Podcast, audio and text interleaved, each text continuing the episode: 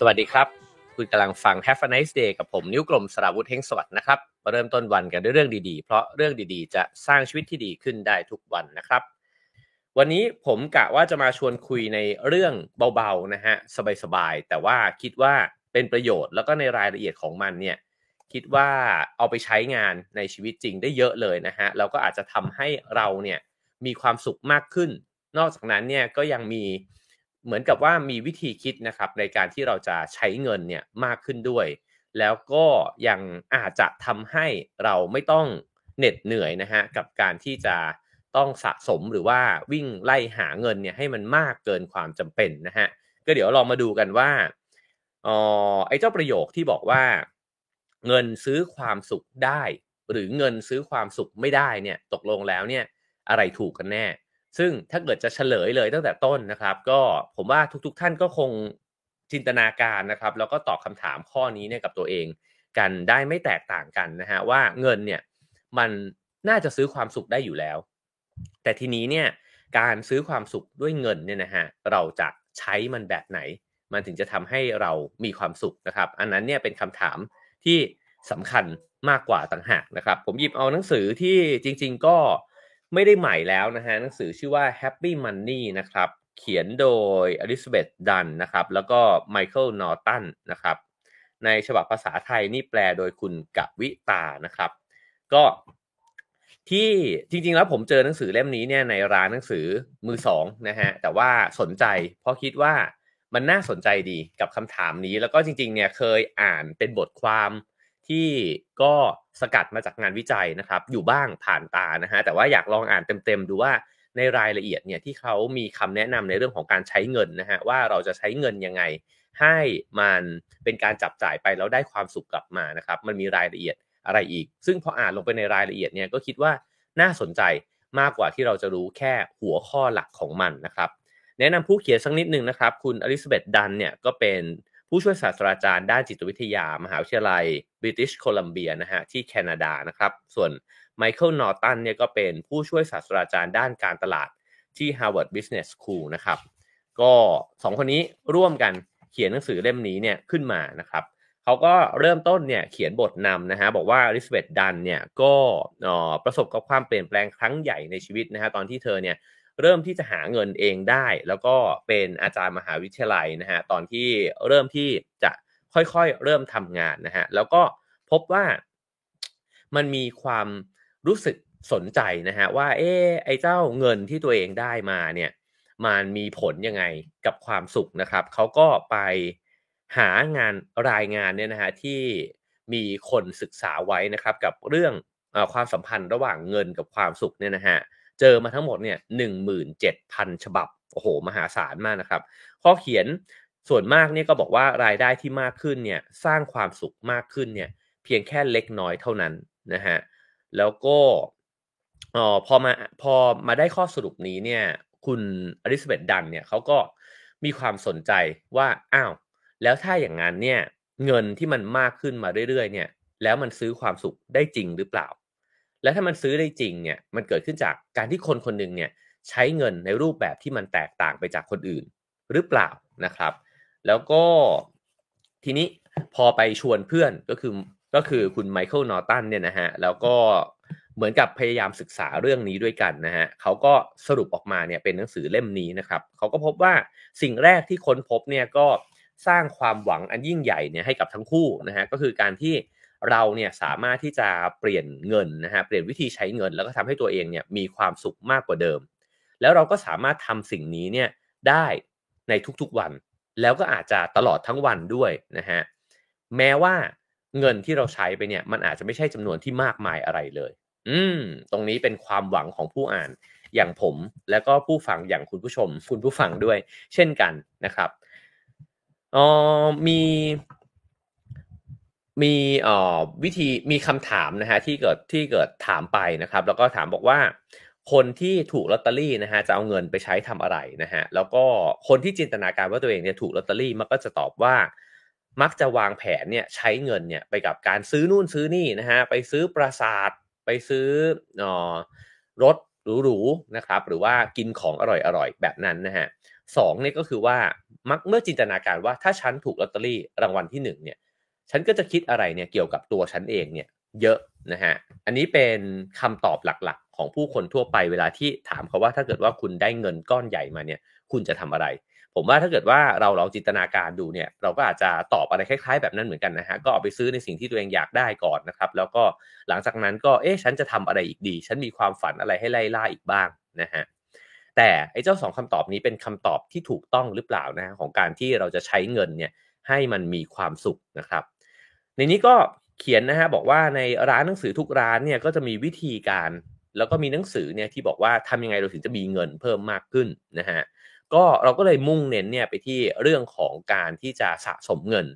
แต่ว่าเราไม่ค่อยได้คิดวิธีการที่เราจะใช้เงินนะฮะซึ่งในงานวิจัยใหม่ๆเนี่ยก็อธิบายว่าความมั่งคั่งที่เพิ่มขึ้นเนี่ยไม่ได้ก่อให้เกิดความสุขเนี่ยมากเท่ากับที่คนเราเนี่ยคาดหวังนะครับมีงานวิจัยเนี่ยรายงานว่าคนที่มีรายได้ 55,000 ดอลลาร์นะฮะก็น่าจะอ๋อล้านกว่าบาทต่อปีนะครับก็ตกสักรายได้เดือนละแสนกว่าบาทเนี่ยนะฮะมีความรู้สึกพอใจมากกว่าคนที่มีรายได้ 25,000 ดอลลาร์ก็คือจำนวนเงินเดือนเนี่ยลดต่ำลงไปเกือบครึ่งหนึ่งนะฮะครึ่งหนึ่งเลยทีเดียว เพียงแค่ 9%เท่านั้นเอง หมายความว่ารายได้ที่มันมากไปแล้วเนี่ยนะฮะมันก็อาจจะไม่ได้ทำให้คนคนนั้นเนี่ยมีความสุข มากขึ้นในชีวิตนะครับ แต่แน่นอนว่ามันจะต้องไปแตะถึงจุดหนึ่งนะฮะถ้าเกิดว่ามีรายได้ที่ต่ำเกินไปนี่มีผลต่อความสุขความทุกข์ในชีวิตแน่ๆนะฮะแล้วก็ในอเมริกาเนี่ยก็คนที่มีรายได้ไปถึง 75,000 ดอลลาร์ต่อปีนะฮะกดเครื่องคิดเลขคร่าวๆ ก็อาจจะประมาณสัก2ล้าน5แสนบาทต่อปี นั่นแปลว่าเขาก็ทำเงินเนี่ยได้ประมาณเดือนละ 2 0 0แสนบาทนะครับ ก็ถือว่ารายได้สูงนะฮะแต่ว่า อ๋อไอ้เจ้าการหาเงินมาได้เนี่ยไม่ได้มีผลกระทบใดๆเลยนะฮะต่อความรู้สึกมีความสุขในแต่ละวัน หมายความว่า พอเขาค่อยๆไต่เพดานเนี่ยขึ้นไปเรื่อยๆนะฮะแล้วก็พอไปถึงจุดนั้นเนี่ยที่มันข้ามเส้นบางเส้นไปแล้วเนี่ยไอ้เจ้าจำนวนเงินที่เพิ่มมากขึ้น ไม่ได้มีผลต่อความสุขมากขึ้นอีกต่อไปแล้ว แต่ตอนแรก ๆ มีผลมากนะครับ ทีนี้เขาก็เลยบอกว่าเป้าหมายของเราเนี่ยคือการที่จะเป้าหมายของเขาสองคนที่เขียนหนังสือนะฮะคือการที่จะช่วยให้คุณเนี่ยใช้เงินที่คุณมีอยู่เนี่ย อย่างมีความสุขยิ่งขึ้น แต่ที่น่าสนใจของหนังสือเล่มนี้อีกอย่างหนึ่งนะฮะก็คือว่าเขามีเคสในการที่ธุรกิจต่างๆ แล้วก็สินค้าบริการนะครับ เอาจิตวิทยาในเรื่องของการใช้เงินเนี่ยมามาคิดนะฮะที่จะตอบสนองกับผู้บริโภคด้วย นั่นแปลว่าถ้าเกิดว่าเราทำธุรกิจอยู่นะฮะขายของนู่นนี่นะฮะเราฟังไปแล้วแล้วเราเข้าใจว่าคนเนี่ยใช้เงินแบบไหนแล้วมีความสุข เราอาจจะออกแบบ สินค้าและบริการเนี่ยให้ถูกใจเขา แล้วก็ทำให้เขาติดใจ แล้วอยากจะเอาเงินเนี่ยกลับมาซื้อของกลับมาใช้บริการกับเราได้ด้วยนะฮะเพราะฉะนั้นหนังสือเล่มนี้เนี่ยแนะนำทั้งในมุมของคนใช้เงิน แล้วก็ในมุมของคนที่จะขายของเพื่อที่จะเอาเงินคนอื่นด้วยนะครับหลัก 5 ประการเนี่ยมีง่ายๆ กระชับกระชับ ถ้าจะฟังตรงนี้แล้วก็เก็ตเลยก็จบนะฮะแต่ว่าผมขอบอกว่าในรายละเอียดมันมีอะไรน่าสนใจมากกว่าหัวข้อเยอะเลยนะฮะข้อที่ 1 ก็คือ จงใช้เงินเนี่ยไปกับการซื้อประสบการณ์ ไม่ใช่วัตถุสิ่งของนะครับ ข้อ 2 ก็คือว่าจงเปลี่ยนความสุขเล็ก ๆ น้อยๆให้เป็นรางวัล อันนี้ก็หมายถึงว่าเอาเงินเนี่ยไปใช้นะฮะในการที่จะซื้อของที่ทำให้เราเนี่ยมีความสุข อาจจะไม่ต้องก้อนโตก็ได้นะฮะข้อ 3 เอาเงินเนี่ยไปซื้อเวลาว่างให้ตัวเอง แล้วก็ข้อ4นะฮะจงจ่ายก่อน แล้วก็อิ่มเอมกับมันทีหลัง ข้อ 5 จงใช้มันเพื่อประโยชน์ของสังคมนะครับ หรืออาจจะเป็นการบริจาคหรือว่าเอามันเนี่ยไปใช้ให้มันงอกงามขึ้นเพื่อประโยชน์กับคนอื่น เพราะฉะนั้นเนี่ยห้าข้อที่ผ่านการศึกษาและงานวิจัยของพวกเขาเนี่ยสรุปออกมาแบบนี้นะฮะแต่ว่าเดี๋ยวเราไปดูกันในรายละเอียด ซึ่งผมคิดว่าผมไม่สามารถเล่าจบได้ใน episode เดียวนะฮะเพราะฉะนั้นพรุ่งนี้ผมอาจจะขออนุญาตเล่าถึงหนังสือเล่มนี้อีกครั้งหนึ่งเพื่อให้ครบทั้งครบทั้ง 5 หัวข้อนะครับ คราวนี้ เขาก็บอกว่ามีทริคอันหนึ่งนะฮะก่อนที่เราจะเข้าไปสู่หัวข้อก็คือว่าเวลาที่เรากำลังหยิบกระเป๋าตังค์ขึ้นมา แล้วก็กำลังจะจ่ายตังค์ออกไปเนี่ยนะฮะให้ลองถามตัวเองสักนิดหนึ่งว่าไอ้เงินที่เรากำลังจะจ่ายออกไปเนี่ย มันช่วยให้เรามีความสุขมากขึ้นจริงหรือ อันนี้นอกไปจากขอบเขตของความจำเป็นนะครับ ก็อะไรที่จำเป็นต้องใช้เงิน แล้วก็ซื้อหาสิ่งที่มันจำเป็นจะต้องใช้ในชีวิตก็เป็นเรื่องหนึ่งนะฮะแต่ว่าเงินที่มันนอกเหนือไปจากขอบเขตนี้แล้วเนี่ย อ๋อเราใช้มันไปแล้วเนี่ยตกลงมันมีความสุขมากขึ้นจริงไหมเพราะไม่งั้นเนี่ยมันจะสร้างวงจรหนึ่งขึ้นมานะครับก็คือว่าเราก็ใช้เงินไปโดยที่มันไม่ได้ให้ความสุขกับเรามากเท่าไหร่ด้วย แล้วเราก็หมดเงินไป เราก็จะต้องไปทำงานเพิ่มขึ้นใช่ไหมครับแล้วก็ไปหาตังค์เนี่ยเพิ่มขึ้นอีกสุดท้ายมันจะกลายเป็นความทุกข์เนี่ยไปแทนนะฮะฉะนั้นเรามาเริ่มต้นในหัวข้อแรกกันนะครับ วันนี้ตั้งใจจะเล่าถึง 2 หัวข้อนะครับ หัวข้อแรกเนี่ยผมคิดว่าพลิกมุมตั้งแต่ ตอนที่เคยอ่านบทความนะครับ เกี่ยวกับเรื่องนี้เนี่ยก็ทำให้มีวิธีการใช้เงินเนี่ยเปลี่ยนไปด้วยเช่นกันนะฮะนั่นก็คือการที่บอกว่าเราควรจะใช้เงินเนี่ยไปกับการซื้อประสบการณ์มากกว่าวัตถุสิ่งของนะฮะเขายกตัวอย่างอันหนึ่งง่าย ๆว่า ตอนที่เว็บไซต์ Virgin นะฮะ Virgin Galactic เนี่ยนะฮะเขาก็มีการขายตั๋วให้จองตั๋วท่องอวกาศ เป็นเวลา 6 นาทีนะครับ ตอนนั้นเนี่ยค่าตั๋วประมาณ 200,000 ดอลลาร์ คูณเข้าไปเท่าไหร่ฮะ6ล้านนะครับ ก็เขาบอกว่าก็มีคนเนี่ยไปจองตั๋วที่จะขึ้นไปท่องอวกาศ ซึ่งคนที่เห็นคนไปจองตั๋วก็รู้สึกว่ามึงบ้าหรือเปล่านะฮะเสียตังค์หกล้านเนี่ยนะครับ ไปขึ้นไปบนอวกาศขึ้นไปทำไม ทั้งทั้งที่เงินจำนวนนี้เนี่ยคุณสามารถไปซื้อบ้านเนี่ยชานเมือง แล้วก็มีพื้นที่สวยงามเนี่ยได้เลยนะครับ แต่ว่าในงานวิจัยเนี่ยเขาก็บอกว่าจริง ๆ แล้วเนี่ย คนที่ใช้เงินเนี่ยไปกับการซื้อตั๋วท่องอวกาศเนี่ยมัน make sense นะฮะทำไมมันถึงเป็นแบบนั้น เพราะว่าการและในทางตรงกันข้าม การใช้เงินก้อนเบลเลอร์เนี่ยนะฮะไปกับการซื้อบ้านหลังใหญ่เนี่ยอาจจะไม่ใช่วิธีการใช้เงินที่ฉลาดนักก็ได้ นักวิจัยเนี่ยเก็บข้อมูลนะฮะกลุ่มตัวตัวอย่างในหลายพันคนเลยนะครับในประเทศเยอรมนีที่ตัดสินใจย้ายไปอยู่ในบ้านหลังใหม่ ที่ใหญ่ขึ้นกว่าเดิม แล้วก็ย้ายไปเนี่ยด้วยเหตุผลที่ว่าเขาไม่ค่อยชอบบ้านหลังเก่านะฮะคนที่ย้ายไปอยู่เนี่ยก็ตอบว่ามีความพึงพอใจในบ้านหลังใหม่ แต่สิ่งหนึ่งนะฮะที่มนุษย์ทุกคนเป็นก็คือเราเนี่ยเป็นนักปรับตัว ถ้าเราอยู่กับสิ่งที่แย่ ไม่นานนักเราจะรู้สึกว่าก็อยู่กับมันได้นี่หว่า ถ้าเราอยู่กับสิ่งที่ดีนะครับไม่นานนักฮะเราก็รู้สึกว่ามันก็ประมาณนี้แหละวะ ก็คือจะไม่รู้สึกตื่นเต้นดีใจเนี่ยกระดีกระดาเนี่ยกับมัน มากเท่าเดิมแล้วนะครับ ซึ่งพอเวลาผ่านไปเนี่ยจริง ๆ แล้วเนี่ยผู้ที่ย้ายบ้านไปก็ยังคงตอบอยู่นะครับว่าเขาก็มีความพึงพอใจกับการย้ายบ้านมา แต่เมื่อขยายภาพออกมาเป็นความสุขโดยรวมนะฮะปรากฏว่าคำตอบเนี่ยไม่ได้ตอบว่าการย้ายบ้านเนี่ยทำให้ความสุขโดยรวมของชีวิตของพวกเขาเนี่ยมีมากขึ้น เพราะว่าชีวิตมันก็มีอย่างอื่นด้วยนะครับ แล้วก็พอแต่ว่าประเด็นสำคัญเนี่ยมันอยู่ตรงที่ว่า มันเริ่มชิน มันเริ่มชินชาเนี่ยกับสิ่งนั้น ซึ่งจะว่าไปเนี่ยมันใช้ได้กับทุกอย่างเลยนะฮะ ทุกท่านอาจจะเคยผ่านประสบการณ์การได้ของใหม่เนี่ยมาแล้วไม่รู้กี่ครั้งต่อกี่ครั้งนะครับ ก็ได้โทรศัพท์มาใหม่ รองเท้าใหม่ รองเท้าวิ่งนะฮะหรือเสื้อผ้า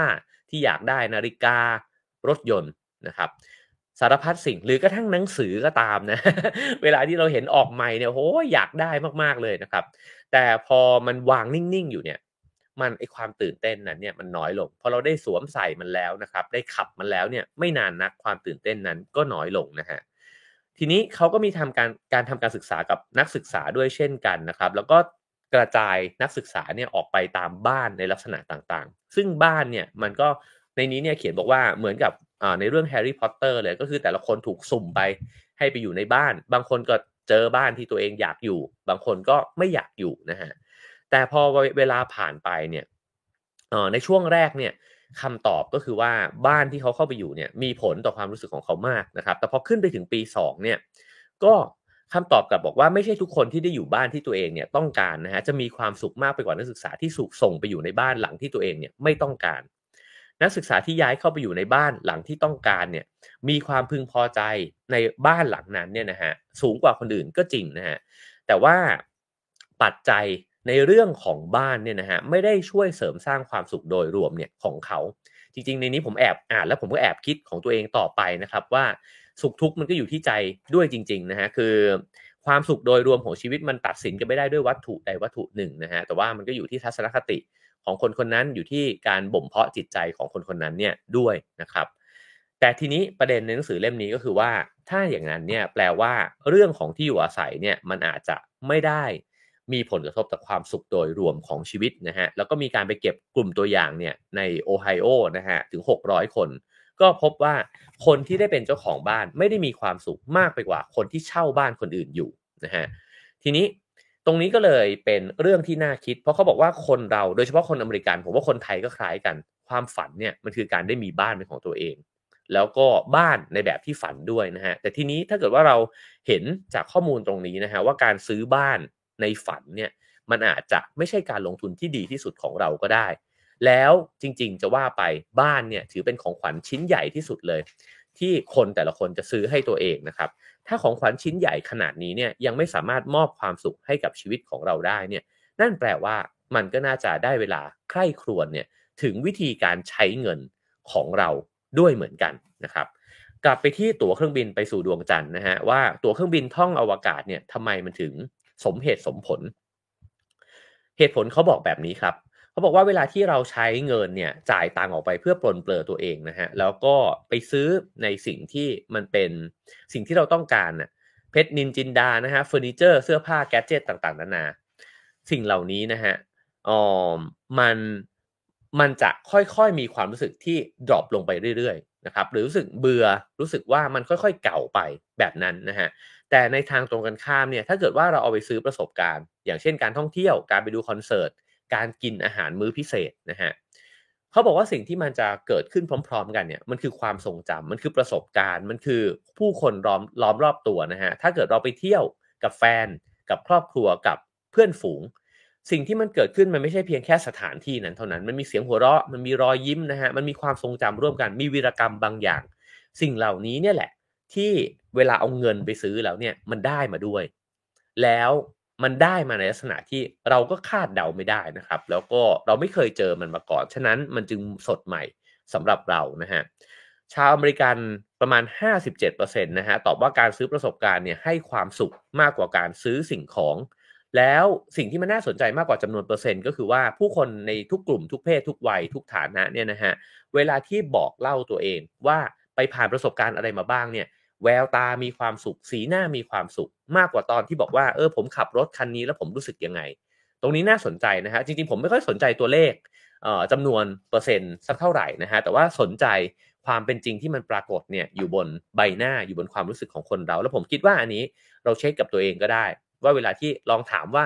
ไอ้รถคันที่คุณใช้อยู่ 2 ปี 3 ปีมาแล้วเนี่ยตอนนั้นเนี่ยคุณอยากได้มันมากเลยใช่ไหมนะฮะแล้วตอนเนี้ย คุณขับแล้วคุณรู้สึกยังไง ลองเล่ามันออกมาแล้วส่องตัวเองส่องกระจกมองหน้าตัวเองดูนะครับ หรือถ่ายคลิปไว้ก็ได้ กับลองเล่าว่า เอ้ยตอนนั้นเนี่ยไปเที่ยวกันนะฮะกับครอบครัวเนี่ย โอ้คุณจำอะไรได้บ้างนะครับ ก็อาจจะเห็นความแตกต่างตรงนี้นะครับ ซึ่งในงานวิจัยหลาย ๆ ฉบับเนี่ยก็ระบุว่าไอ้ประสบการณ์ที่ว่านี้เนี่ยมันไม่ได้แปลว่าคุณต้องเป็นประสบการณ์แบบไปเที่ยวขั้วโลกเหนือขั้วโลกใต้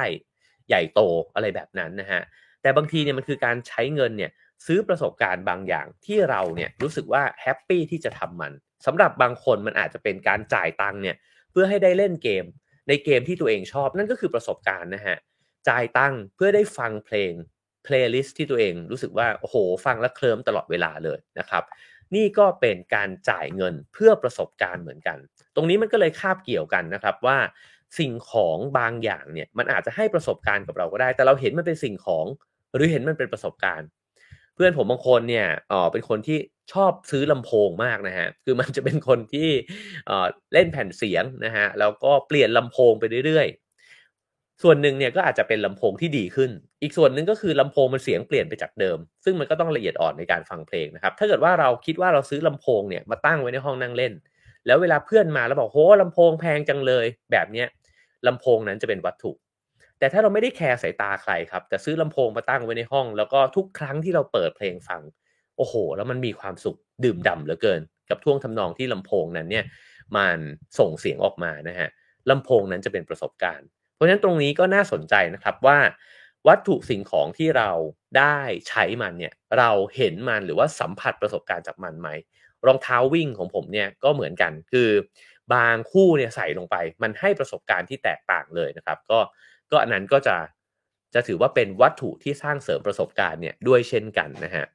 ทีนี้นักวิจัยนะครับเขาก็หาจุดเชื่อมโยงระหว่างการใช้เงินกับความสุขเนี่ยของคนกลุ่มนี้นะฮะแล้วก็บอกว่าอ๋อพบว่ามีเพียงหมวดเดียวเท่านั้นเนี่ยที่เป็นปัจจัยที่ก่อให้เกิดความสุข นั่นก็คือการที่คนเราเนี่ยใช้จ่ายเงินไปกับความเพลิดเพลินนะฮะซึ่งความเพลิดเพลินนี้เนี่ยมันคือประสบการณ์เช่น การเดินทางการท่องเที่ยวนะฮะการจ่ายเงินไปดูภาพยนตร์ที่ดีก็เป็นประสบการณ์ จ่ายตังไปดูการแข่งขันฟุตบอลที่เราอยากดูนะฮะก็เป็นประสบการณ์ การจ่ายตังไปเข้าฟิตเนสก็เป็นประสบการณ์นะครับ เพราะฉะนั้นจริง ๆ จะว่าไปเนี่ยการจ่ายเงิน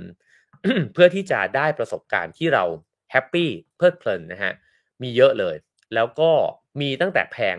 ไปจนถึงไม่แพงนะครับ ฉะนั้นผมว่าลองส่องกันดูดีๆ ว่าเรากำลัง ควักตังออกมานะครับ ไปใช้กับอะไรมากกว่ากัน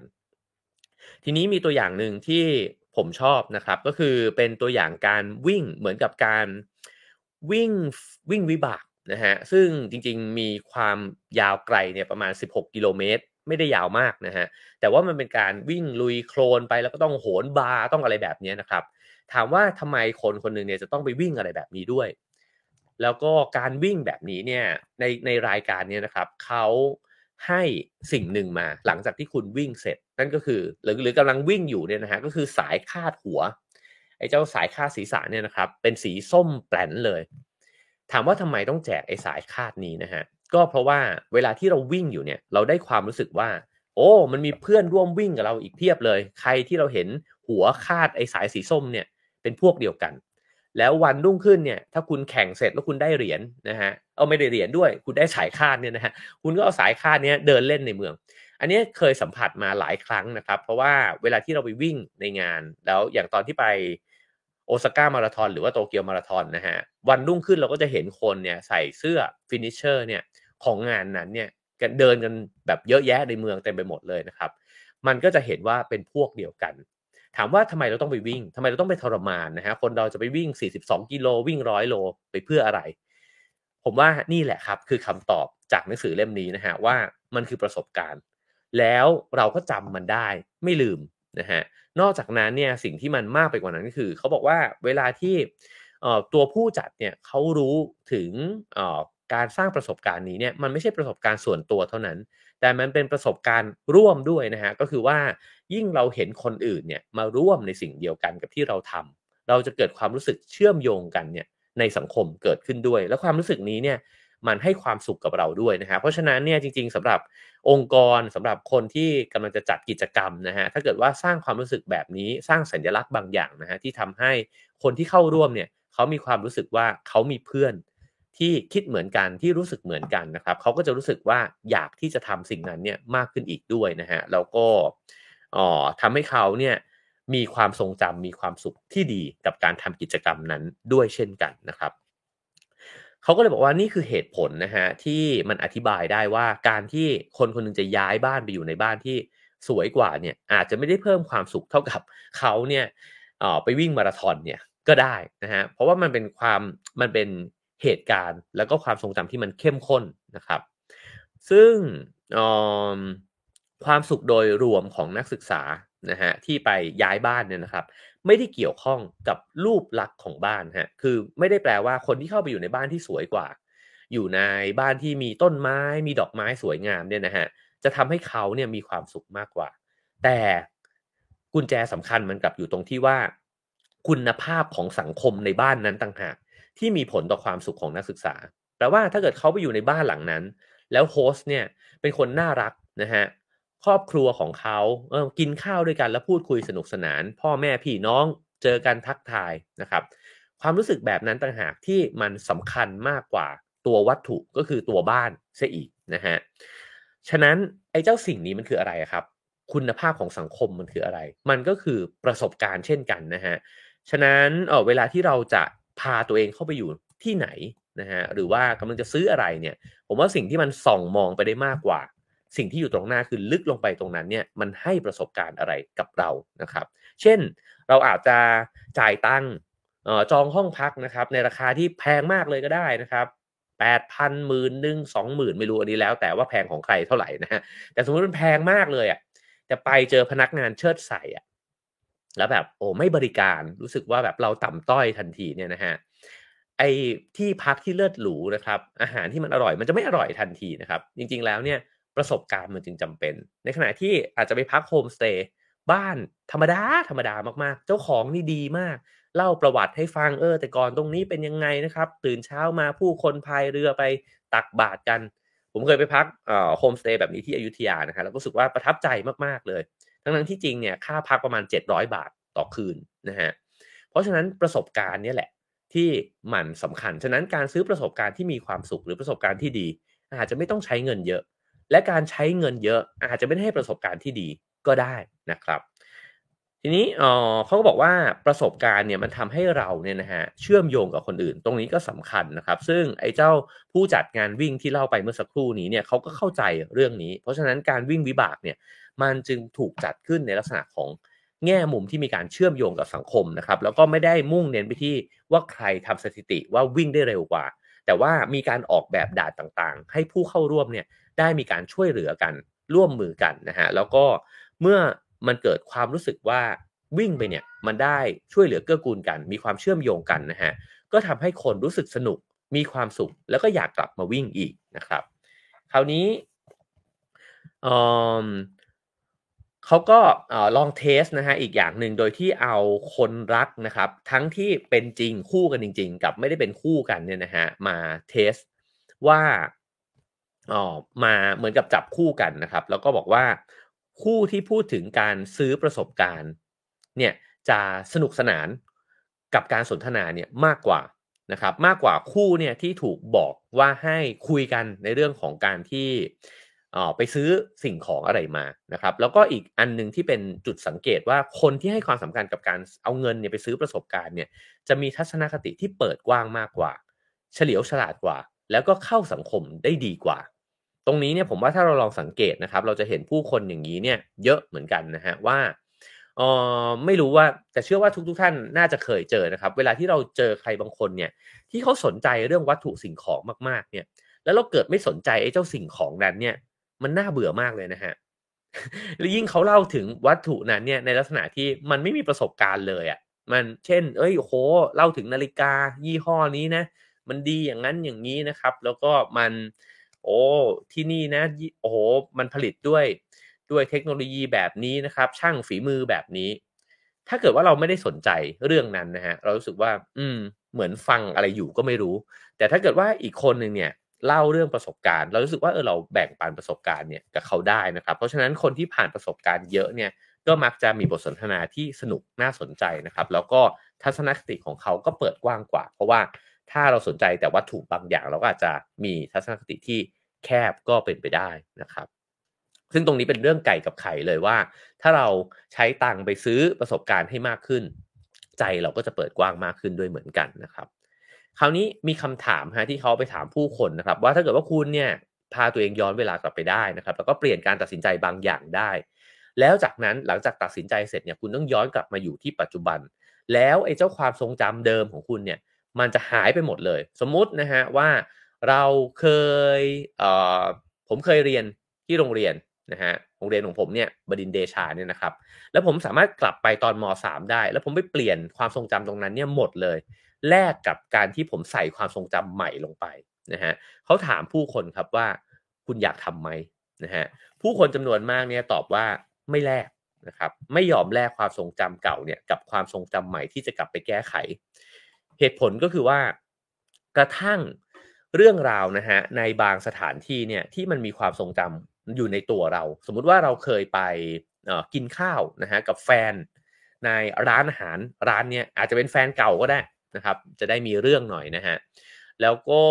มันเป็นความทรงจำหนึ่งอะไม่รู้แหละจะดีหรือไม่ดีนะครับเขาบอกว่าในการสำรวจเนี่ยผู้คนเนี่ยไม่ยอมกลับไปกินร้านนั้นนะฮะกับคนอื่น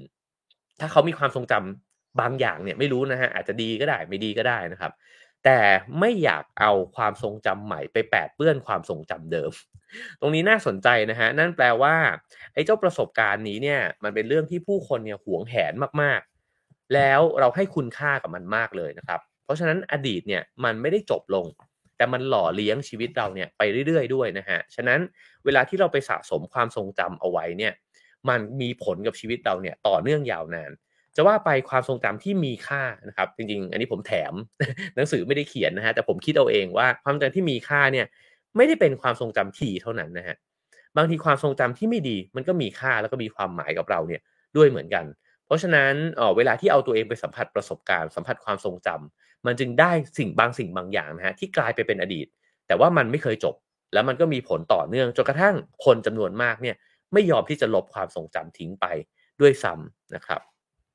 ซึ่งในนี้ก็ใช้คำว่ามันคือขุมพลังในการดำรงอยู่นะฮะเมื่อเรารู้สึกว่าการมีอยู่ของเราเนี่ยถ้าเกิดว่าเราไร้ความหมายในช่วงบางช่วงนะฮะที่เรารู้สึกว่าชีวิตช่วงนี้มันแย่นะครับหรือก็หรือก็รู้สึกเครียดรู้สึกว่ามันไม่มีอะไรที่น่าพอใจเลย คนเราเนี่ยจะกลับไปหาความทรงจำเราจะนึกทบทวนนะฮะว่าเออตอนนั้นมันก็เคยดีนะ ตอนนั้นเนี่ยที่เราไปเที่ยวกันเนาะเออมันก็มีความรู้สึกดีๆ เกิดขึ้นเยอะแยะ มันมีเหตุการณ์นั้นเหตุการณ์นี้ ผมว่าทุกคนก็เคยเป็นนะฮะในช่วงเวลาวันที่เรารู้สึกแย่ แล้วนั่งล้อมวงกับเพื่อน แล้วเพื่อนชวนคุยว่าเอ้ยจำได้เปล่า ตอนนั้นนะที่ไปเที่ยวที่นั่นด้วยกันโอ้ยโคตรมันเลย อย่างน้อยนะฮะมันก็เป็นช่วงเวลาหนึ่งที่พาเราเนี่ยกลับไปสู่ความรู้สึกดีๆ ของชีวิตเนี่ยได้นะครับฉะนั้นการสะสมประสบการณ์เอาไว้เนี่ยมันก็เลยทำให้คนแต่ละคนเนี่ยมีความมั่นคงในใจเนี่ยในแง่นี้ด้วยนะฮะก็คือกลับไปหาความสุขในอดีตเนี่ยได้อีกครั้งหนึ่ง มีตัวอย่างหนึ่งที่ก็เป็นตัวอย่างที่ชัดนะครับเขาพูดถึงโรงแรมน้ำแข็งที่สวีเดนนะฮะซึ่งก็เป็นโรงแรมที่คุณต้องเข้าไปนอนหนาวอยู่ในนั้นนะฮะแล้วก็ถามว่านอนสบายไหมก็ตอบง่ายๆเลยว่าใครจะไปสบายนะครับเพราะมันหนาวจัดมากๆนะครับ จริง ๆ ตอนที่ผมไปฮาร์บินเนี่ยก็มีโรงแรมลักษณะนี้เหมือนกันนะครับเขาก็สร้างเหมือนเป็นอ๋อเป็นน้ำแข็งเลย มีบาร์น้ำแข็งที่คนเข้าไปจิบวอดก้ากันอะไรแบบนี้นะฮะ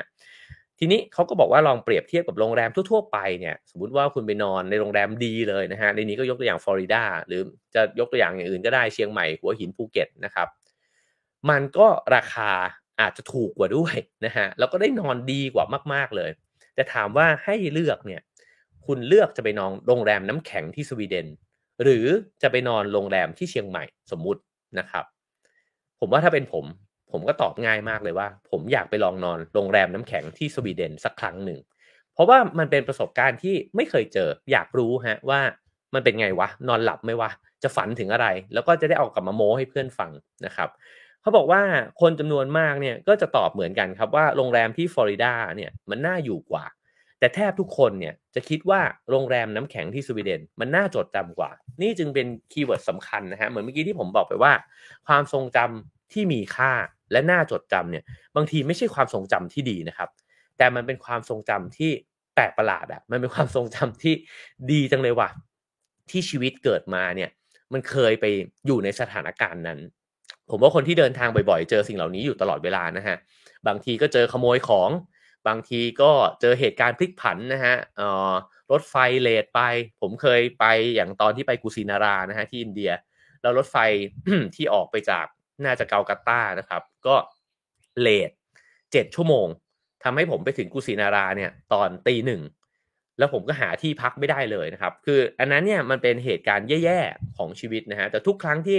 ย้อนกลับไปคิดถึงเรื่องนั้นเนี่ย ผมรู้สึกว่ามันเป็นความทรงจำที่จำได้ไม่ลืมเลยนะฮะเพราะฉะนั้นเนี่ยคนเรามัน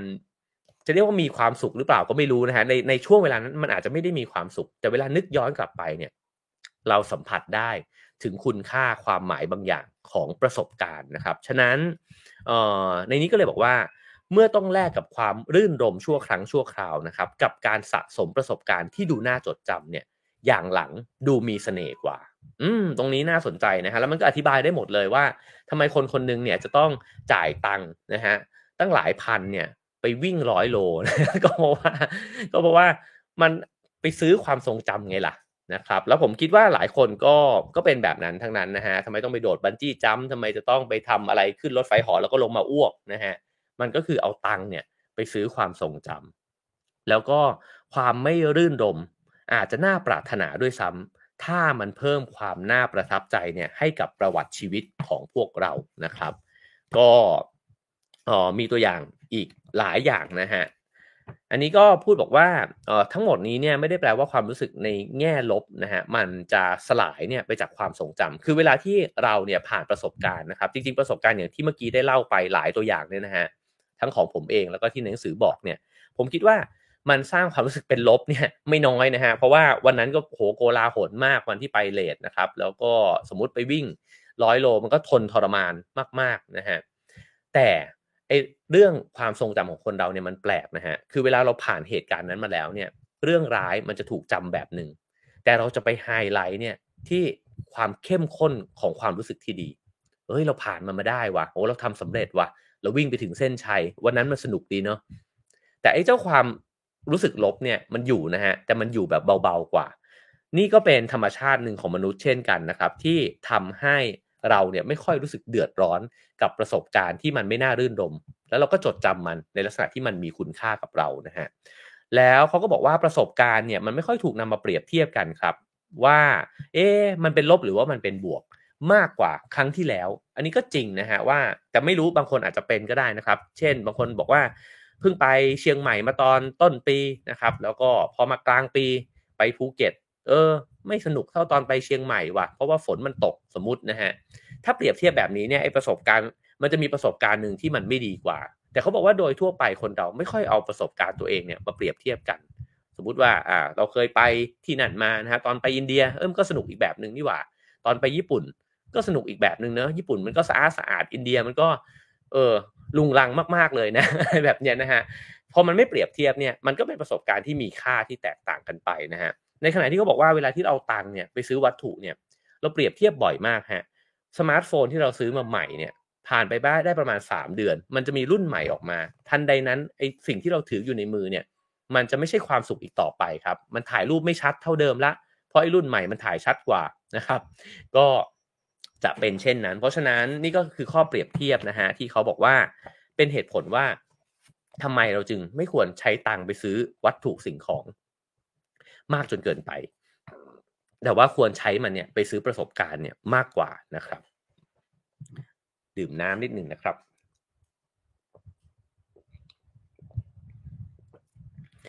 คราวนี้ลองมาดูตัวอย่างแบบที่เมื่อกี้ผมยกตัวอย่างไปเรื่องลำโพงนะครับ ในนี้เนี่ยยกตัวอย่างว่าสมมุติว่าคุณซื้อหนังสือก็ได้ หรือคุณไปซื้อแผ่นเสียงหรืออัลบั้มวงโปรดของตัวเราเองนะฮะมาโอ้โหดีไซน์ box set มาอย่างดีเลย งามมากนะฮะโอ้โหปกทุกอันหยิบออกมานี่เป็นงานศิลปะเลย เขาบอกว่ามันอยู่ที่ว่าคุณมองไอ้เจ้าสิ่งนี้เนี่ยเป็นวัตถุหรือว่าเป็นประสบการณ์ใช่ไหมฮะถ้าคิดว่าซื้อมาประดับบ้านเนี่ยมันจะเป็นวัตถุทันที ไม่ว่าหนังสือออกแบบหรูหรานะครับ หรือว่าอัลบั้มเพลงที่มันออกแบบหรูหราเนี่ยสุดท้ายไม่ได้อ่านไม่ได้ฟัง มันก็ไม่มีค่าครับก็คือมันก็จบไปอะแล้วก็ตังก็จ่ายไปแล้วด้วย แต่ถ้าเกิดหยิบขึ้นมาอ่าน สัมผัสมันรูปมันนะครับ ฟังเพลงแล้วก็ดื่มด่าไปกับมันเนี่ย สิ่งนี้ไม่ใช่วัตถุละกลายเป็นประสบการณ์ แล้วเขาบอกว่าสิ่งนี้เป็นสิ่งที่เชฟที่ดัง ๆ ทั้งหลายเนี่ยรู้ว่าการกินอาหารเนี่ยมันก็คือการซื้อประสบการณ์เหมือนกันนะครับ คนที่ไปกินเชฟเทเบิลทั้งหลายก็เพื่อที่จะไปดูการเล่นกลของเชฟนะฮะว่าเขาเอาอะไรมาผสมกับอะไร เอานี้ลาดลงไปแล้วมันเกิดเอฟเฟกนี้ขึ้นมา แล้วก็ สิ่งที่เชฟต่างๆพันนานะฮะก็อาจจะเป็นประสบการณ์ด้วยเช่นกันนะครับสำหรับคนที่ชอบนะฮะก็เพราะฉะนั้นเนี่ยตัววัตถุสิ่งของหรือว่าสินค้าและบริการเนี่ยมันบางอย่างมันก็คาบเกี่ยวกันอยู่ว่าเราใช้เงินไปกับวัตถุหรือว่ากับประสบการณ์นะครับ ทีนี้คำแนะนำนะฮะในบทสรุปก็คือเขาก็บอกว่า คุณเนี่ยน่าจะได้ความสุขจากการใช้เงินนะครับ ถ้า เงินถูกซื้อไปกับประสบการณ์ที่ทำให้คุณไปรวมกลุ่มกับคนอื่น เหมือนเมื่อกี้ที่บอกว่าวิ่งวิบากนะฮะแล้วไอการรวมกลุ่มกับคนอื่น มันสร้างความรู้สึกเชื่อมโยงกับสังคมเกิดขึ้น อันนี้อันที่1นนะฮะอันที่ 2 ถ้าคุณเอาตังค์นั้นเนี่ยไปซื้อกับซื้อประสบการณ์ที่มันสร้างเรื่องราวที่น่าจดจำผมชอบคำนี้นะฮะเรื่องราวที่น่าจดจำไม่ได้หมายความว่าเป็นเรื่องที่ดีเสมอไปนะฮะอาจจะเป็นเรื่องวิบากกรรม เรื่องที่มันทุกข์ยากมากๆ ก็เป็นไปได้นะครับ อันที่ 3 ถ้าเกิดว่าประสบการณ์นั้นเนี่ยมันเชื่อมโยงอย่างแนบแน่นกับความรู้สึกว่าคุณเนี่ยเป็นใคร หรือว่าต้องการทำอะไรก็คือใช้มันไปกับการซื้อประสบการณ์ที่มันนิยามตัวเราเนี่ยได้นะฮะบางคนอาจจะเอาไปผจญภัยในชีวิตนะครับ บางคนก็อาจจะไปลงคอร์สเรียน แล้วก็ทำให้ตัวเองกระจ่างมากขึ้นว่า โอ้ที่แท้ฉันมีความต้องการสิ่งนี้อยู่ฉันถนัดสิ่งนี้นะครับ ก็เป็นการซื้อประสบการณ์เช่นกันนะฮะและสุดท้ายก็คือว่าประสบการณ์นั้นเนี่ยให้โอกาสที่พิเศษสุด เมื่อเปรียบเทียบกับเส้นทางเลือกอื่นเนี่ยที่มีนะฮะก็พอเปรียบเทียบแล้วโอ้โหใช้ตังค์จำนวนเท่ากันเลยนะฮะจำนวน 5,000 บาท พอจ่ายไปกับสิ่งนี้เนี่ยโหมันเทียบเคียงกับอย่างอื่นไม่ได้เลยว่ะมันแปลกใหม่มากสำหรับเรา มันให้รสชาติที่อย่างอื่นในราคาเดียวกันเนี่ยมันให้ไม่ได้นะครับ ก็อันนั้นก็เป็น checklist นะฮะลองไปเช็คกันดูได้นะครับเขาบอกว่ากระทั่งอย่างองค์กรอย่าง Google เนี่ยนะฮะที่เคยให้เงิน เป็นโบนัสกับพนักงานถึง 7 หลักนะครับ กับคนที่แบบ performance ดีมากเนี่ยก็เปลี่ยนรางวัลนะฮะไปให้เป็นประสบการณ์แทนก็คือว่าอ๋อเช่นไปเที่ยวคอสตาริกานะฮะไปเจอกับประสบการณ์ใหม่ๆเนี่ยแทนเพราะเขาคิดว่านี่คือรางวัลที่คนเนี่ยจะมีความสุขแล้วก็จดจำเนี่ยมากกว่า ก็ออมาถึงนักวิ่งนะฮะที่ไปวิ่งวิบากเนี่ยเขาก็บอกกับแฟนเขานะครับบอกว่า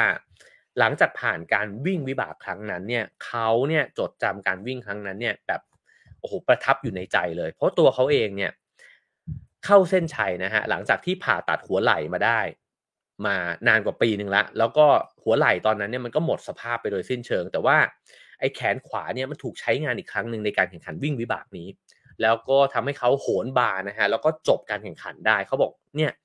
เขาถึงขั้นร้องไห้เลยตอนที่ไปถึงเส้นชัย แล้วก็สิ่งนี้มันมีความหมายกับผมเนี่ยมากจริงๆนะฮะนี่ผมอ่านแล้วผมก็คิดถึงตัวเองนะครับ ว่าผมก็อยากจะได้ความรู้สึกนี้เหมือนกันว่าหลังจากผมผ่าเข่าแล้ว ถ้าผมวิ่งจบอย่างน้อยฮาฟมาราธอนก็คงจะมีความรู้สึกที่ดีมากจริงๆแอบคิดถึงคุณเพื่อนด้วยนะฮะคุณปราโมทนะฮะที่เคยผ่าหลังมา แล้วก็ไปจบไอออนแมนนะฮะก็รู้สึกว่ามันคงจะเป็นความรู้สึกแบบนี้นะครับว่า เรารู้ของเราอะประสบการณ์บางอย่างเนี่ย คนอื่นไม่รู้นะฮะว่าทำไมคุณต้องอินขนาดนั้น แต่ว่าถ้าทำจะรู้ แล้วนี่เป็นสิ่งที่แตกต่างกันกับวัตถุ เพราะวัตถุเนี่ยมันจับต้องได้ แต่ประสบการณ์มันให้ความรู้สึกที่เป็นนามธรรมนะฮะแล้วบางทีนามธรรมนั้นมันปรากฏขึ้นในใจเราเนี่ยเท่านั้นนะครับงานวิจัยเนี่ยบ่งบอกว่าการที่เราคนคนหนึ่งเนี่ยยินดีปรีดานะฮะกับการซื้อประสบการณ์เนี่ย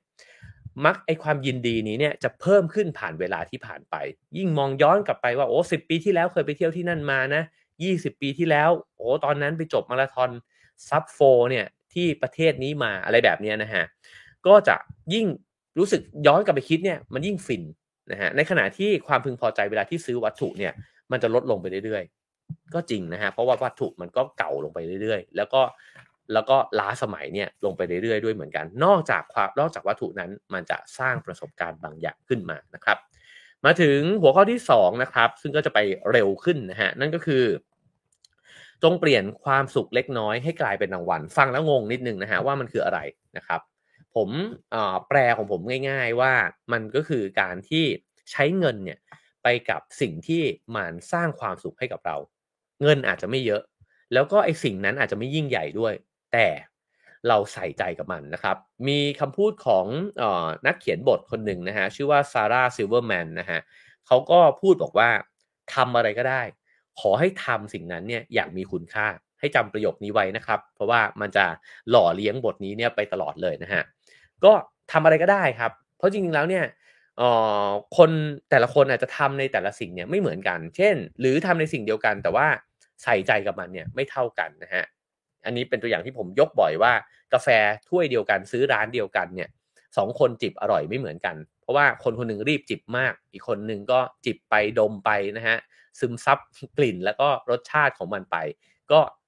ได้คุณค่าจากมันเนี่ยไม่เหมือนกันนะฮะทีนี้เขาบอกว่ามีสิ่งหนึ่งฮะที่เป็นเรื่องน่าแปลกก็คือ การที่คนคนหนึ่งเนี่ยมีเงินเหลือเฟือนะฮะกับเป็นศัตรู ที่ตัวฉกาดเลยของการที่เราจะรู้คุณค่าของสิ่งต่างๆ พูดง่ายๆ คือว่ายิ่งคนรวยมากขึ้นเนี่ยยิ่งมีความสุขกับข้าวของเครื่องใช้ต่างๆ นานาเนี่ยน้อยลง มีความสุขกับประสบการณ์น้อยลงด้วย เพราะเขาเข้าถึงประสบการณ์ทุกอย่างเข้าถึงสิ่งของทุกอย่างที่เขาอยากได้ไปแล้วเรียบร้อย อยากได้อันนั้นก็ได้ อยากได้อันนี้ก็ได้นะฮะอยากไปที่นั่นก็ได้ไปนะครับ แล้วก็ได้ไปบ่อยได้ใช้บ่อยด้วย ทีนี้พอเป็นแบบนั้นเนี่ยมันก็เลยทำให้ เกิดอาการชาชินกับความสุขนะฮะตรงนี้เป็นมุมที่น่าสนใจนะฮะเพราะว่ามันก็ทำให้อ่อมีความรู้สึกว่า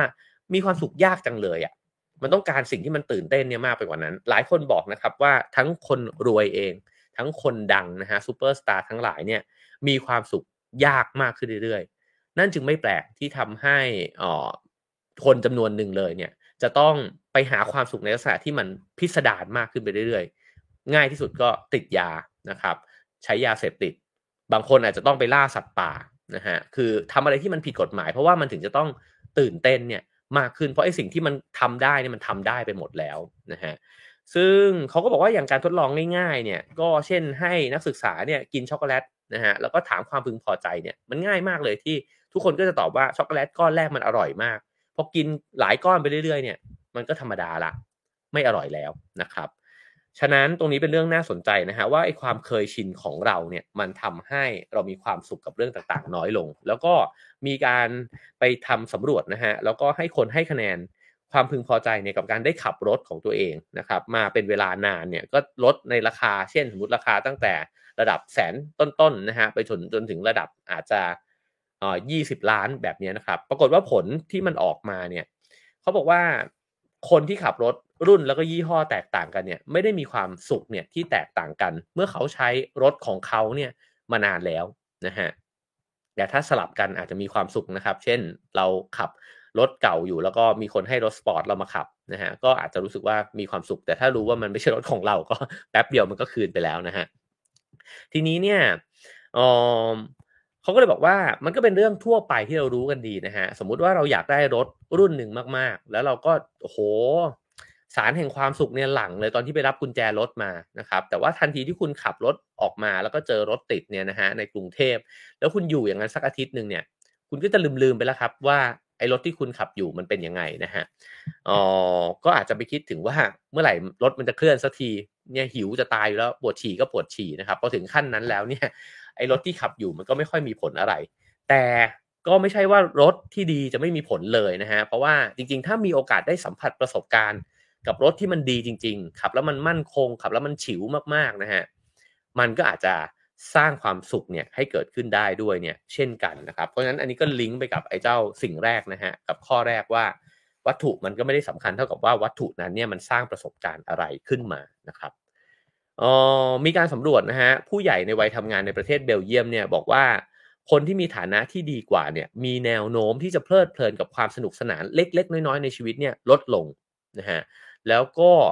ออไปรู้สึกเนี่ยรับรู้ว่าสิ่งที่ตัวเองได้มาเนี่ยมันโอ้โหพิเศษ วิเศษมากๆเนี่ยน้อยลงด้วย ฉะนั้นเนี่ยพูดง่าย ๆ เลยว่าความสุขความสนุกนะฮะความสำราญในชีวิต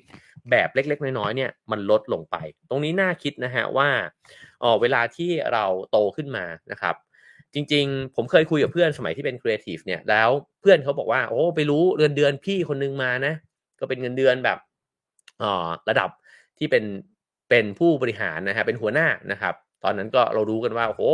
เขาได้เงินเดือนห้าหมื่นบาทเลยนะนะครับ เพื่อนก็บอกโอ้ถ้าเป็นพวกเราได้มาเนี่ย เราไม่รู้เลยว่าเราจะไปใช้อะไรอะ่ะมันใช้ยังไงก็ไม่หมดนะฮะ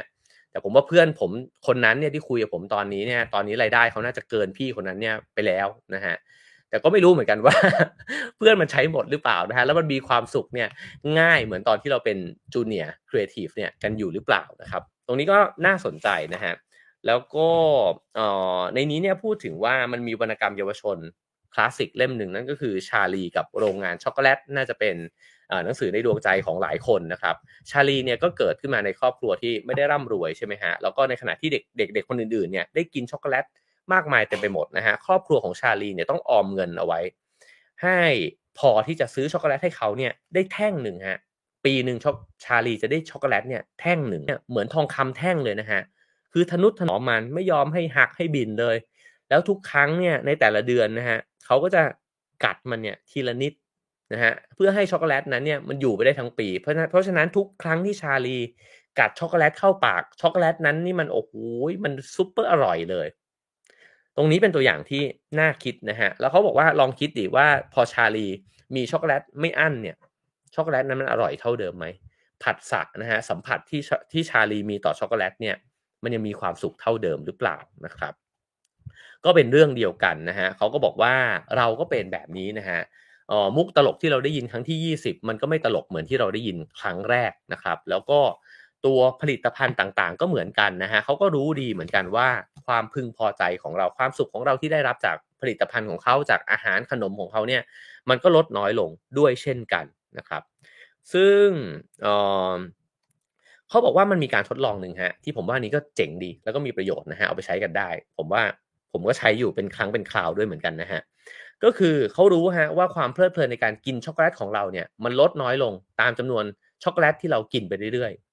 เอ่อฉะนั้นเนี่ยการทดลองมันก็คือว่า ให้ลองเลิกกินช็อกโกแลตไปช่วงหนึ่งฮะแล้วค่อยกลับมากินช็อกโกแลตอันนั้นเนี่ยอีกครั้งหนึ่งปรากฏว่าความพึงพอใจกลับมาครับอ่าตรงนี้นี่คิดอะไรไปได้เยอะมากเลยนะฮะถ้าเราเป็นผู้ผลิตสินค้านะครับ หรือว่ากระทั่งว่าอ่อ การเป็นคนรักกันก็ยังเป็นไปได้นะฮะ ถ้าเจอกันบ่อยเจอเจอเจอละเบื่อแล้วว่ะนะครับ ลองหายกันไปเลย ไม่เจอกันสักช่วงหนึ่งนะฮะ ก็ไม่แน่ไอความตื่นเต้นเนี่ยมันอาจจะกลับมาเนี่ยอีกก็ได้นะครับ หรือว่าเรามีพฤติกรรมอะไรบางอย่างที่เราทำซ้ำๆๆซะจนมันชาชินแล้วนะฮะ เราอาจจะเคยชอบมันก็ได้ ลองหยุดมันไป แล้วก็กลับมาทำมันอีกครั้ง ตอนนี้ผมมั่นใจมากเลยว่าถ้าผมมีโอกาสได้กลับไปวิ่งอีกครั้งหนึ่งผมก็จะเอนจอยการวิ่งเนี่ย มากเลยนะครับเพราะผมหยุดไปน่าจะ 4-5 เดือนแล้วนะครับเออซึ่งในนี้เนี่ยก็ก็แนะนำนะฮะบอกว่าเช่นคุณอาจจะชอบซื้อเสื้อผ้ามากๆเลยก็ได้ แล้วคุณลองหยุดซื้อเสื้อผ้าไปดิช่วงหนึ่งนะครับ แล้ววันที่คุณได้กลับไปซื้อเสื้อผ้า คุณก็รู้สึกว่า โอ้ยวันนั้นมันฟินเหลือเกินนะครับ ก็เพราะฉะนั้นอันนี้ผมว่ามันก็เป็นเกมที่สนุกดีนะฮะการที่วางตารางของตัวเองเอาไว้ มันก็ทำให้เราใช้เงินเนี่ยน้อยลงด้วย แล้วทำให้ความสุขจากการใช้เงินของเราเนี่ยมันมากขึ้นด้วยนะฮะขนมที่เราชอบก็ไม่ต้องกินทุกครั้งที่เราอยากกินก็ได้ การหักห้ามใจเนี่ยแหละ จะเป็นการที่ทำให้เราเนี่ยเข้าถึงความสุขที่เรียบง่ายอีกครั้งหนึ่งนะฮะเขาก็เล่าถึงตัวอย่างหนึ่งอ๋อโอเค ข้ามไปก็ได้นะเพราะว่ามันก็ซ้ำกับที่เมื่อกี้ผมยกตัวอย่างไปแล้วนะครับก็คือคนคนหนึงชอบกินกาแฟที่ไปซื้อที่ร้านมาก แล้วมาถึงช่วงเวลาหนึ่งเขาบอกว่าไม่เอาละมันเปลืองนะฮะก็กินกาแฟออฟฟิศเนี่ยแหละ แล้วเขาก็จะให้รางวัลตัวเองว่าบางวันเนี่ยเป็นวันกาแฟร้าน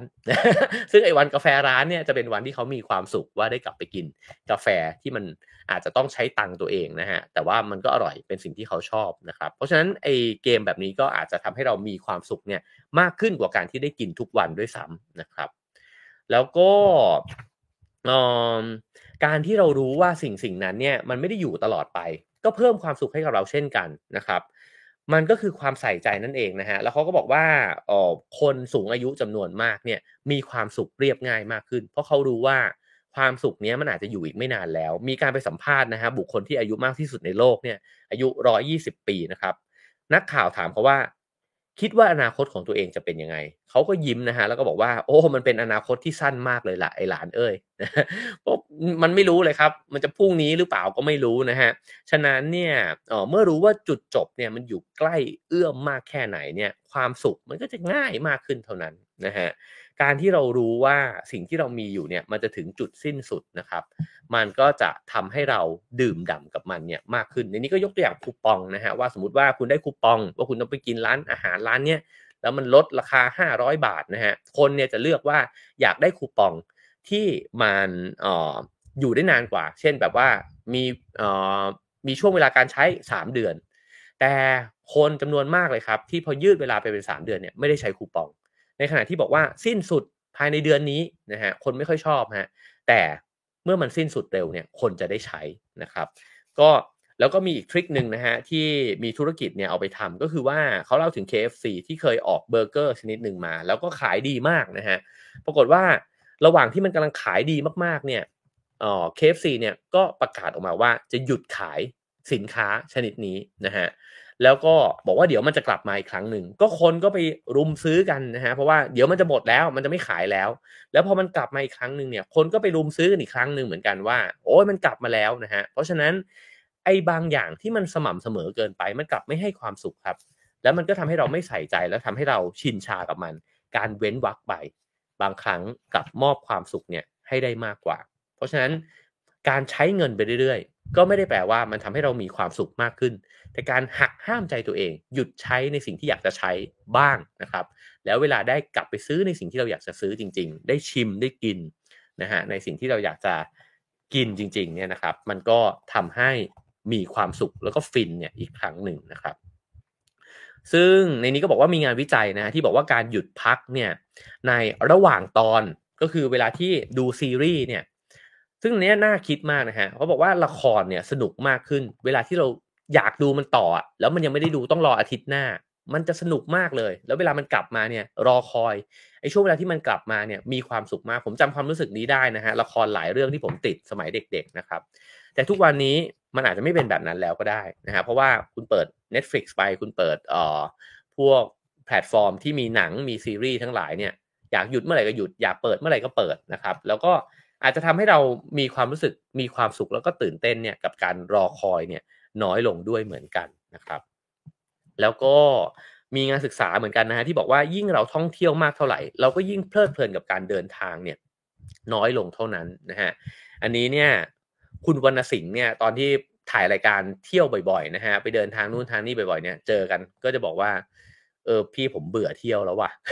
คือมันก็มีนะฮะอาการแบบนั้นคือเวลาที่มันเที่ยวหนักมากจริง ๆ เนี่ย มันก็จืดชืดเหมือนกัน แล้วก็บางทีมันก็รู้สึกว่าเอออยากอยู่นิ่งๆพออยู่นิ่งๆเนี่ยมันถึงอยากจะกลับไปเปิดหูเปิดตาเนี่ยอีกครั้งหนึ่งนะครับ ก็เพราะฉะนั้นเนี่ยผมว่าประเด็นหลักนะครับของในเรื่องนี้นะฮะเขาก็พยายามจะพูดถึงการจัดจังหวะ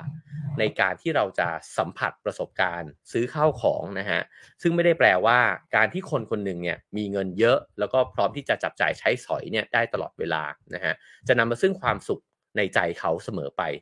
บางครั้งคนที่ใช้เงินมากจนเกินไปแล้วก็ แล้วก็ใช้โดยที่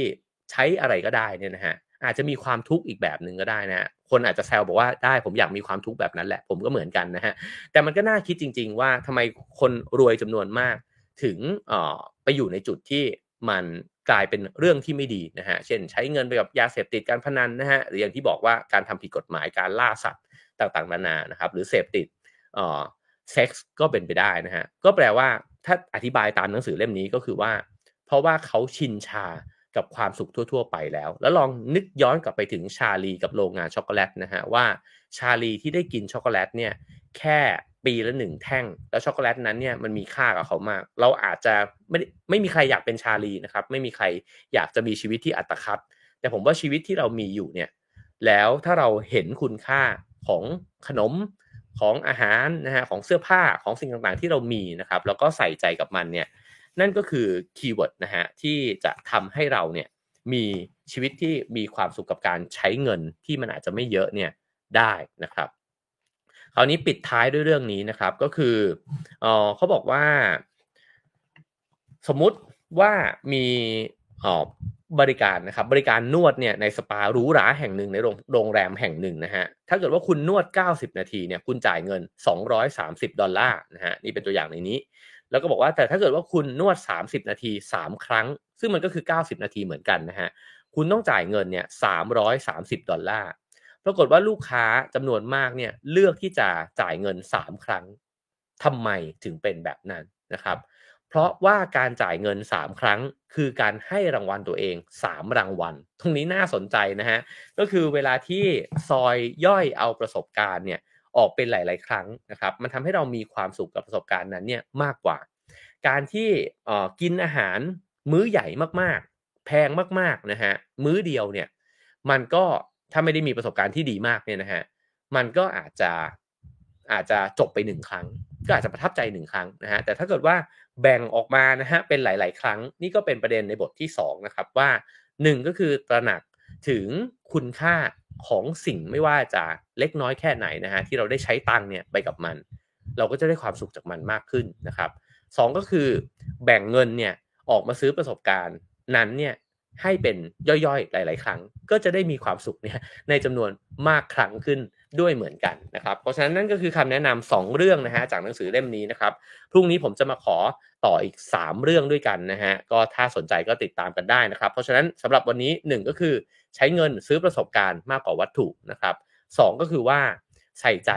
กับความสุขที่เงินเนี่ยไปซื้อมาด้วยนะฮะไม่ใช่ซื้อซื้อเสร็จแล้วก็รีบใช้มันแล้วก็ชาชินกับมันไป ก็จะกลายเป็นว่าใช้ตังค์ไปตั้งมากมาย แต่ไม่ได้มีความสุขอะไรเลยนะครับ ก็จากหนังสือเล่มนี้นะครับชื่อว่า Happy Money นะครับผู้เขียนคืออลิซาเบธดันนะครับแล้วก็ไมเคิลนอร์ตันนะฮะผู้แปลคือคุณกวิตานะครับน่าจะหาซื้อไม่ได้แล้วแหละนะฮะคิดว่ายากแต่ว่าลองหาตามร้านหนังสือมือสองกันดูก็ได้ หรือว่าถ้าสนใจก็สั่งซื้อฉบับภาษาอังกฤษก็น่าจะยังมีขายอยู่เรื่อยๆนะครับเช่นเคยนะครับ ฟังแล้วก็ให้คะแนนความพึงพอใจเข้ามาได้นะครับ 5 4 3 2 1 0 นะครับ แล้วก็ สนับสนุนรายการกันได้นะครับ ตามเบอร์บัญชีแล้วก็ QR code ที่ขึ้นอยู่บนหน้าจอนะครับ วันนี้ตอนเย็นวันนี้วันพุธนะฮะก็เจอกับอาจารย์ตุลกันอีกครั้งหนึ่งพักวัตคีตาตอนจบนะฮะก็มาเข้าสู่สงคราม ที่ทุ่งกุรุเกษตรกันอีกรอบหนึ่งนะฮะเชื่อว่าวันนี้ลึกแน่นอนนะฮะคราวที่แล้วเราอ่านอ่านคัมภีร์กันไปแล้วนะครับ คราวนี้ลองมาตีความกันบ้างนะฮะจะพยายามใช้เวลากับการเล่นละครให้น้อยลงนะครับ แล้วก็ยังสั่งซื้อหนังสือนะฮะของผมแล้วก็ของเพื่อนๆพี่ๆนะครับ ได้ทาง Facebook นะครับ พิมพ์ by นะฮะแล้วก็ถ้าทาง Line ก็ at r a w finger นะครับ และก็ อะไรนะฮะ อันนี้ อันนี้ชิงชิงๆต้องการจะอะไรอันนี้แซวใช้เงินให้ have a nice day แปลว่าอะไร ก็คือประสบการณ์การฟังอ๋อโอเค ไม่เข้าใจ ชิงบอกว่าก็สามารถใช้เงินอย่างมีความสุขได้นะครับ ด้วยการจ่ายเงินให้ have a nice day นะครับ เพราะว่าเป็นประสบการณ์การฟังที่ทำให้คุณมีความสุขในทุกๆเช้านะฮะอันนี้คนข้างตัวสั่งมานะครับ ก็จำเป็นต้องพูดนะฮะ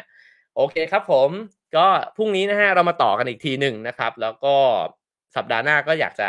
ชวนคุยในเรื่องอื่นนะครับ แต่ว่าพรุ่งนี้ขออนุญาตต่อในเรื่องของวิธีการใช้เงินซื้อความสุขเป็น episode ที่2นะฮะก็ตื่นมาฟังกันได้7จ็ดโมงเช้านะครับ ใครเล่น Clubhouse เดี๋ยวเราไปต่อกันใน Clubhouse นะครับ ชวนกันขึ้นมาแชร์ครับว่ามีวิธีการใช้เงินยังไงให้มีความสุข และเคยใช้เงินอะไรไป แล้วมันรู้สึกว่าไม่มีความสุขก็ขึ้นมาแบ่งปันกันได้นะครับ เจอกันพรุ่งนี้ครับผม Have a nice